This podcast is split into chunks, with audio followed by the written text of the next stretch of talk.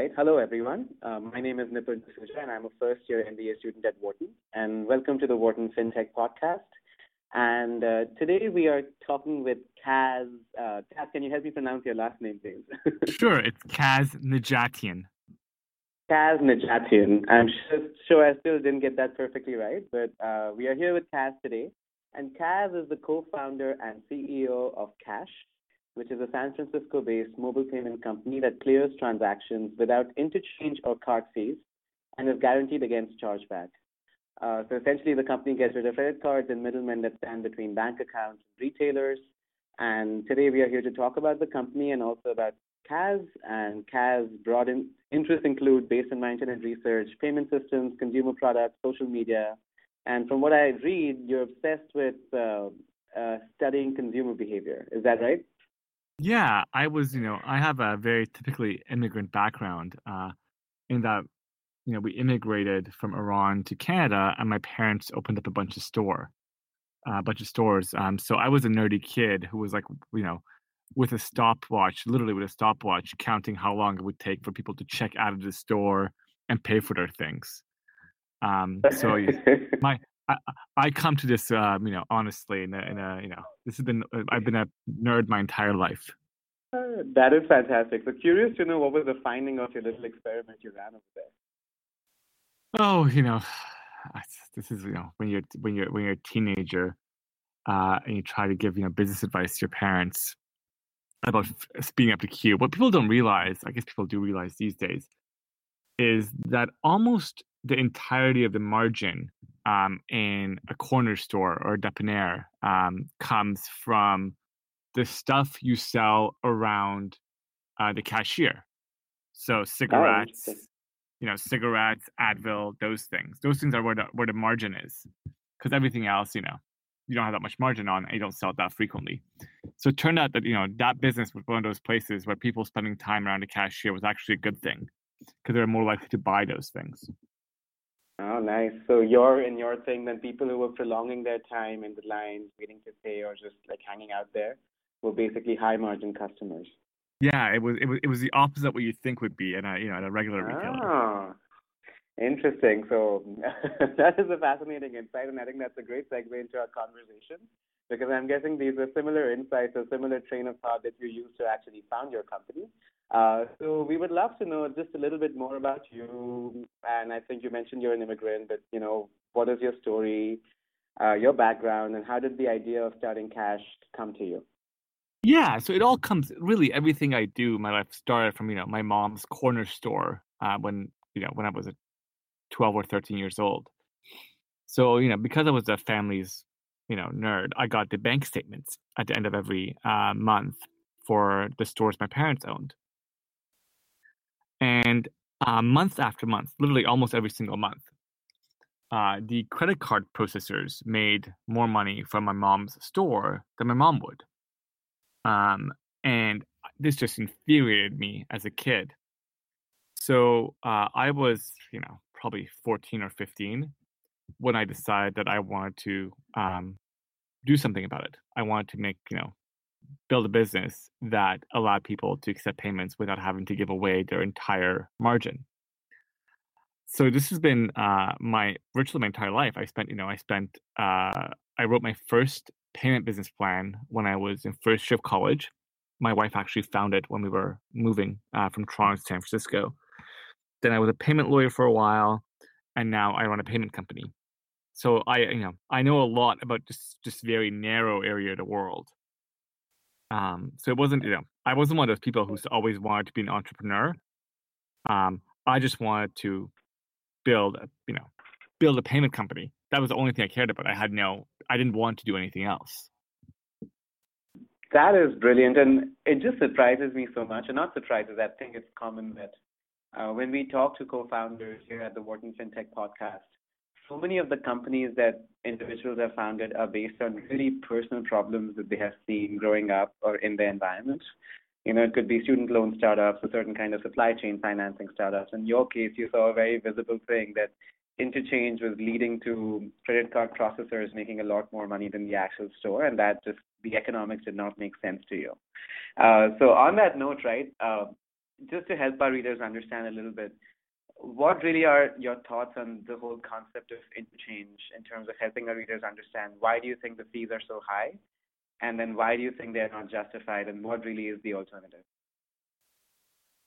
So the fees are high for actually fairly technical reasons, um, but the world of payments, um, you think of like non um, payments made with something other than you know dollar bills in the U.S., the world really started to change in the early 1900s. So there was a you know group formed called the Association of Retail Credit Men uh, in mm-hmm. New York in uh, 1906. Um, and that that world, the, the, the primary problem they had was fraud. People coming in, buying stuff on credit, and just lying about who they are. Right. So when when credit cards were first invented, uh, and they were invented again in New York in 1950s, uh, Diners Club being the first credit card.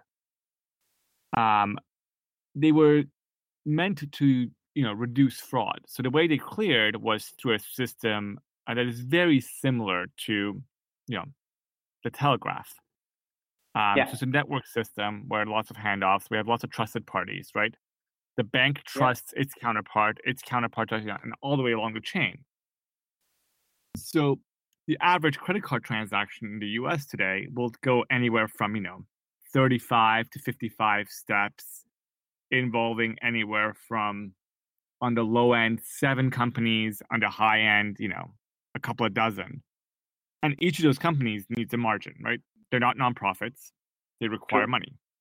Yeah um, so if the system was run as uh, a nonprofit it would still be an expensive system like it's not that there are, you know, it's not that credit card companies are evil. It's just the system is expensive and heavy. Um, but second problem is that it's practically a monopoly. Like it's a duopoly, but you know, it's it's, it's not. It's, yeah. it, um, so like everything else in a system that's you know controlled by very few providers, costs go up. Again, not because the providers are evil, but because you know there are inherent incentives the system. Yep. So um, those two things combined, the you know the technology and the business model, make it so that everything in the world is more expensive than it should be. Um, because you know payments, credit card fees that don't just increase the cost to retailer, they increase the cost to consumers, right? A company like Walmart or a company like you know Safeway or whatever it is can't run forever at net losses. So if credit card fees go up, the prices go up, and the prices they go up, the price along the whole supply chain goes up. Yeah, um, so everybody suffers. Yeah. So you know, so you know, so if you think of you know cost of payments being you know just over one percent of GDP, that's a lot of right. money. There are very few yeah. things in the world that cost one percent of GDP. that's true. That's like one out of hundred items basically costing that much, and yeah. uh, it, it's baffling to think about. So then, if that's the case, uh, and that's I think precisely where Kash fits in because uh, you have a company that is the only direct debit company in the U.S. And I'd love to get your thoughts on just the instant payment landscape here and the problems with ACH as an alternative. But the idea is that if people go through Kash, I'm guessing, or I think I read this, uh, the transaction fees come down from let's say four to five percent to a half percent. Yeah, we, we're we're almost so, always um ninety percent or more cheaper than the alternative. That is fact fantastic. But to help us understand how really exactly does this direct debit work? What is the actual payment rails that you guys are using? And how are you how is it so much cheaper compared to something else? Where where I understand the monopoly thing adds a bit of pricing, but maybe the technology adds safety as well. And just help yeah. us understand how with this low cost you're able to achieve both those things. So there are, you know, if you think of like credit card as being a system of trusted counterparties, everyone right. trusts. Every, you don't need to trust everyone, so long as you trust the next person down the chain, everything works just fine, right? That's how credit cards really work. Um, we replace that trust with software. So we say we don't need to know who the end person is. We don't care.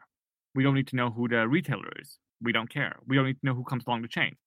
We replace all of that with software that allows us to underwrite the risk of credit and risk of fraud. And because we remove all the intermediaries, like literally all of them, um, we remove some, um, you know, some of what would be margin going to other people, but also some of what would be technical costs of other people. Um, right. So you know, we do we do the work of essentially what the work that would typically be done by you know seven or eight companies inside one company. So we're you know we're a full stack, what's called a full stack company, and that we do all of it. Um, Uh, and so- because of, sorry, go ahead. Go ahead, sorry. No, no, Uh, because go of- because of that, we can have massively reduced costs. And because we think we do a better job with software identifying fraud and credit problems than typical players do, we also can have lower costs, right? You know, so a credit card company, you apply for a credit card in the US today, and they will run a FICO check on you, a credit score on you. And essentially for credit purposes, what they do is they essentially run the same FICO check every three to five years. That's the credit model of a credit card company. The most soph- the, and the most sophisticated credit card company has a fraud model, you know, that is involves you know, 12 to 18 different factors. And that's run, you know, on a daily basis essentially.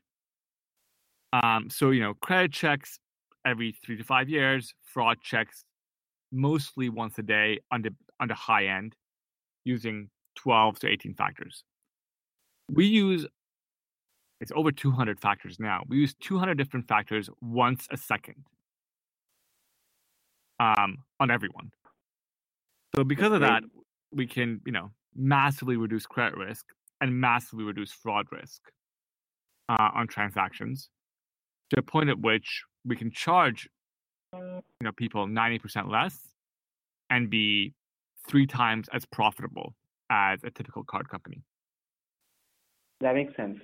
But then what's the underlying infrastructure and network you're using to implement all of these direct transfers instantaneously? Because is it like a new infrastructure altogether, or are you relying on an existing infrastructure? no so we we we built all of our own uh, network um, and to move money between banks there's only two ways to move money between banks in the us there's literally only two ways uh, there's the ACH rails and the check rails, and everything else Right. relies on those two.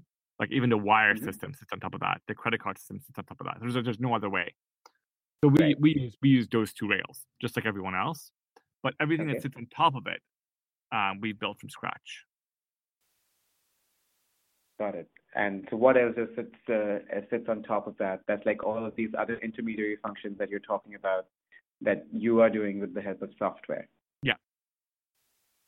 Very very interesting.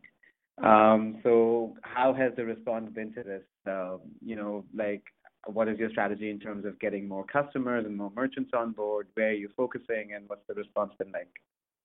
So um, we have a you know a long tail list of merchants. So we now have over a thousand e-commerce companies that use our product, but our bulk merchants really are massive public companies. So we have a couple of Fortune 50s as our clients. We have uh, multiple multi-billion-dollar retailers as our clients um, that allow us, you know, to and we'll launch a couple of those in the next actual two months or so um, where we'll take over the payment flow for some really, really well-known companies. Um, Oh. So we, you know, we play the two ends of the sphere, right? So our long tail allows us to build the software and and test our hypotheses and have a short sales cycle and you know get real transaction volume so we can you know build better you know, better clearance engine whereas really our our main clients are massive retailers That's amazing, and I think that sort of gives you uh, immediate scale, and that's really good from a startup perspective. As you you know you you can think about expanding further, and I think a lot of this network thing is just about volume and getting more people through the door, and it helps make your product better and just the whole value proposition better as well. yeah the former the former ceo of visa joe Son, is the chair of our board and as he'll Yeah. put it as, as he would put it um it's a it's a volume game right it, it's Totally. it's it's um that's how payments works the higher your volume the lower your cost the lower your cost the better prices you can give to your retailers and that's the flywheel Yeah, no, definitely. So, so I, I think it. Uh, this is a very clear explanation of exactly what the business model is and exactly where Kash fits in the payment landscape. But then, um, we do see that the payment space is getting crowded. You have people working in different aspects of the value chain. Some people focusing just on merchant point of sale devices. Some people focusing on the customer side. Some people focusing on the underlying infrastructure. Then you have blockchain uh, companies coming up, just thinking about how they can think from a payment, how they can think about payments differently. So with so many different mechanisms and underlying rails just being the same, that's the ACH and the check rails. How do you see the payment landscape evolving in the medium to long term, or even in the near term for that matter? So I th- look, I, th- I, think it's relatively obvious by now that um, technology will do to payments what it did um, to retail about a decade and a half ago, um, which is that payments will, in 15 years from now, payments will not look at all like it does today. Um, the question is, what will it look like? Now, I'm fairly bullish on my company. I liked what we're doing. I like the, the, tack we're taking. But if you think there are, you know, there are alternatives to my company, right? There are people who are, um, there are decentralized ledger people, mostly blockchain, but there are other ones. Right. There are people who are working on a new interbank network to replace, right. you know, the ACH or check rails. Mm-hmm. And then on the third option, there's us. And we take, we say the ledger will not change, the underlying network will not change. We just have to build software for, to compensate for all the shortcomings. So that's uh basically uh, putting a beautiful wrapper around sort of the old. Yeah. Like yeah, our like assumption. Well, at least, uh, at least our assumption is that for the near near term, the the underlying system will not change and the ledger will not change. Now it may change in the long run, um, and I hope I hope it does. Uh, I you know, uh, I bought my first Bitcoin at under a dollar. So like I'm I'm I'm I hope it does. I hope Bitcoin takes off. I hope or at least I hope a blockchain technology takes off and becomes the way we do things. But it you know, if you read the, the original Bitcoin paper, it is just beautiful. Um, it, you know, if you're a nerd, that's as exciting to you as, as you know. I can't think of anything else that's exciting. Uh, uh, it's fantastic, um, but I think there are lots of both technical and regulatory issues, and that in the near term we have to take the world around us as a given. Um, so you can think of as what we're doing, as you know, as the Tesla, you know, auto drive. It's not quite auto drive. It's not quite you know, it doesn't. It's still a car on a road, um, mm-hmm. but it's better than everything else. So that's that's our assumption in the medium term. But look, in the long run, I think it's um, we have reasons why we do what we think we're doing the right thing, but it's almost certainly that nothing will look like it, it like it does in 15 years from now. It's just it is just absolutely insane to think the world of payments runs on COBOL code written in the 60s or 70s, clearing transaction based on 20 random digits. That's just insane. Like that's. I like, really hope you, that's not the case. I mean, if you describe that to the average person, like eh, not take someone who knows nothing about payments, but knows something about computers, and describe them how the payment system works, and a person will just look at you like you're the most insane thing ever. It's it's it be the, the payment system works in the following way. Imagine if we had sent emails, but every time you had sent an email, you typed it up, you hit send, then that somehow got converted to a telegram and went over the old telegram rails and then got to you and got retranslated to your you know email system. That's just that's just insane. That can't that can't that's not sustainable. That's not how things should work that sort of tells me like that's more from the U.S. perspective, right? I think, and that's largely because I think a payments revolution came to the U.S. sooner than some of the other countries, and now that whole infrastructure is so infiltrated, it's hard to change. But you take an example like India, and you think about what the government is doing there with the Unified yeah. Payments Interface. The idea is the same that they still have the email address as like your identity.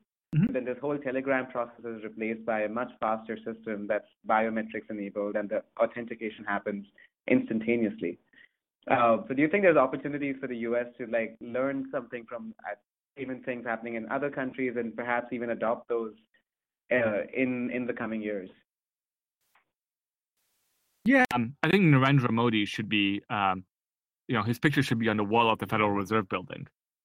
Um, there are look, and I, I, I, and I know demonetization has been somewhat painful, but what what's happening in India is just fascinating, and it's the type of thing where um, you'd say, "Man, someone should do something about this," and uh, it looks like Narendra Modi decided that someone should be him.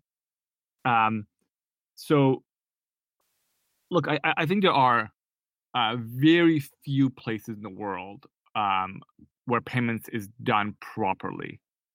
Right. Um, I think India looks like it will be it. Um, and what they're doing is just absolutely fascinating. Uh, and it seems like they're doing it right.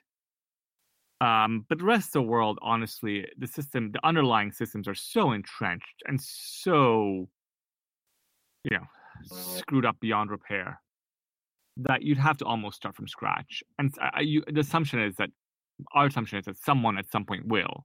But in the meantime, we're going to build the interface layer so that when the underlying right. system gets fixed, we can use that as well. But the interface layer we can build now. We have all the tools we need to build a better interface layer. Right. To move on to like an API-based world, it can yeah. just plug and chug into like the new things coming in, and that's yeah. the right approach to go towards it. I think nobody wants to crash, uh, like you know, crash and burn, and like being the person that takes his entrenched giant and replaces it with something that's new, because that's going to take definitely some time yeah. to get established, and it's it's not an easy task by any means.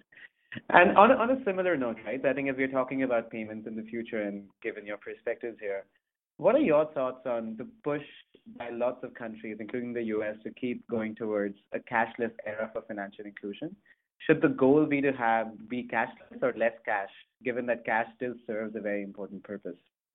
I mean, if you think of like the um, the move to digital payments in the U.S., it's been fascinating um, at the rate at which dollar bills are disappearing at the point of sale um, right. over the course of the past little while. Um, now, the the problem in the world of payments is look, money does you know three things, right? Uh, and it's easy to get rid of some of those functions in the digital world, but you still have to have 100% applicability, right? You can't have a world in which it works 99.9% of the time, right? Move fast and break things in the world of money kills people. Um, so you need to have ensure whatever you do has, you know, 100% coverage. And that's really hard to do. I think you know. I think there was a there was when when debit cards were first introduced in the U.S. Banks used to pay retailers money every time a debit card was used, um, because they just recognized that it was a safer, better way of doing things than having dollar bills fly around. Um, so I think I, I don't. I also think it's a matter of policy that not much needs to be done. That the in certainly not in the U.S. or U.S., Canada, or Europe, that the use of physical bills is, you know, shrinking okay. at a rapid pace, and that pace seems to be picking up. It seems to be hockey sticking. That in our lifetime, money like dollar bills will be rare. Um, yeah. But that's that's you know, it's one of those things where you don't want to create a system that's ninety nine percent perfect because that one percent is a big deal. It is, and it's the hardest deal to get, right? For them, it might be most difficult to get access to any other means of payment. So you have to be careful around that. I yeah, I, I, mean, even even what India is doing isn't really full demonetization, right? There's still it's not, and I don't uh, think that's the goal either, right? I think if you if you if you read sort of the policy documents, I think everywhere they say less cash. They don't use the word cashless because yeah. I don't think that's an idealistic goal, especially given the you know the, the, the situation you have in India, where for most people cash is still everything, and the barrier to use digital currency is so large that you, you have to be really careful how you tread those waters, and you can always leave back the last one or two percent, and that's never the most ideal situation. Yes. Yeah. All right, so great discussion, but uh, switching gears a little bit here. So we'd just love to know a bit more about, so how has the journey been of founding a company, given that you said earlier that you don't really think of yourself as an entrepreneur? So how does it feel like being in those shoes, and what have been some of your biggest hassles and biggest delights while working on Kash? Um, look, it, it, it is if people um, people always talk about how building a company is hard and being an entrepreneur is difficult. Um, I honestly have not found it hard or difficult. This is, you know, um, they, they, they say the best way to manage a work life balance is to define your work as your life. Uh, yeah. and, and, and this honestly has been the case for me. Um, and I'm lucky in that the people who we work with are just abs- absolutely brilliant. Uh, and so that's fun. And it's fun to be able to choose everyone you work with. It's fun to be able to decide, uh, be in charge of your own destiny. Um, if we, you know, if something goes around wrong around here, it's because I screwed up. Um, mm-hmm. so, so, and if something goes well, it's because you know we as a team did well, uh, and that's fun.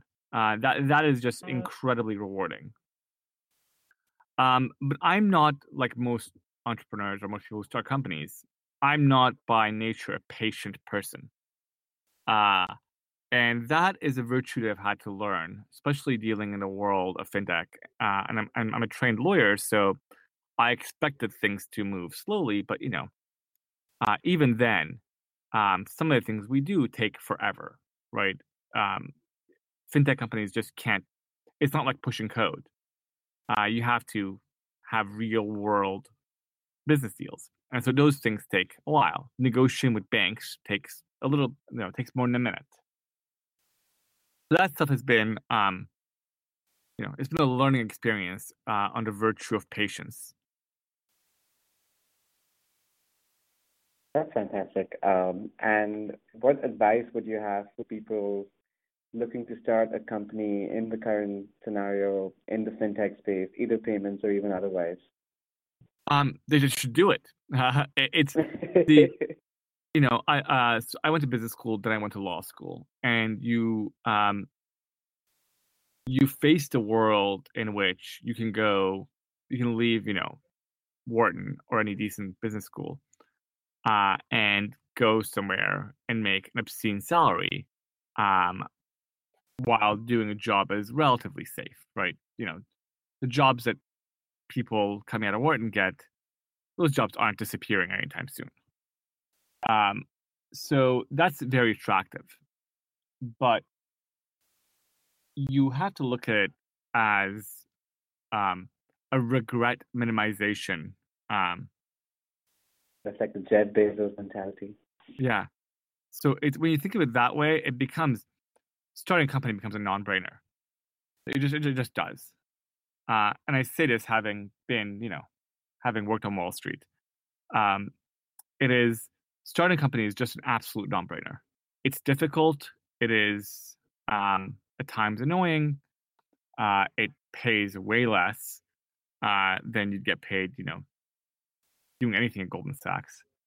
Um, but on the other hand, it's incredibly rewarding, uh, and you get to be in charge of your destiny, and uh, it's it's highly valuable. So I'd say do it.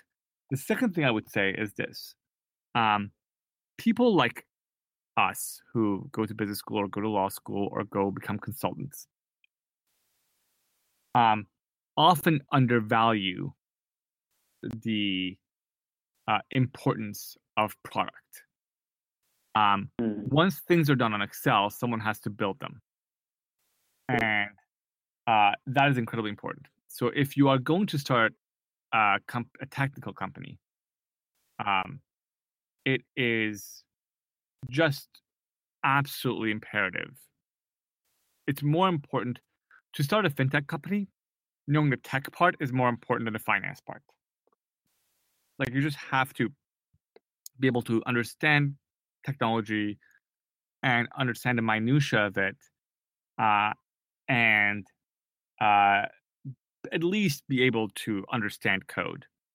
Um, now, look, uh, the our CTO last week pulled out every single piece of code I had written in the company um, because it was no longer adequate. And by far, by far, by a margin of you know ten thousand, the worst developer in the company. Um, everything I ever write breaks, but it helps to be able to understand it. Um, so, uh, and and more importantly than understanding it, it helps to understand the value of it. Uh, if you're starting a fintech company and you think you can outsource the tech, you're just absolutely insane. Um, both are important. That's good advice. And I think being in business school right now, you certainly see a mix of people, although I would say that I am seeing a changing trend where if you spoke with people maybe two or three years ago with more of the business mindset, the whole mentality was that tech is the less important thing and that's something that we can outsource and we have to focus on the business model. And I've seen a change in the whole perspective that, you know, tech is actually more important and to figure out the technology behind these things is the most critical thing. The product needs to be right, and everything else as a supporting mechanism to make sure that the tech can be delivered. So I think uh, certainly seeing that change in trend here as well. So it aligns with what I'm seeing. Um, Kash, that's all I had in my end. Any parting words of wisdom more than what you have said already, which has been fantastic? No, thanks for having me. I really appreciate it. Um, and uh, obviously, if I can be helpful to you or anyone else at Wharton, please feel free to reach out. Uh, we certainly will, and thanks so much again. And I, I hope you have a wonderful day ahead. Thanks a lot. Take care. All right. Bye bye.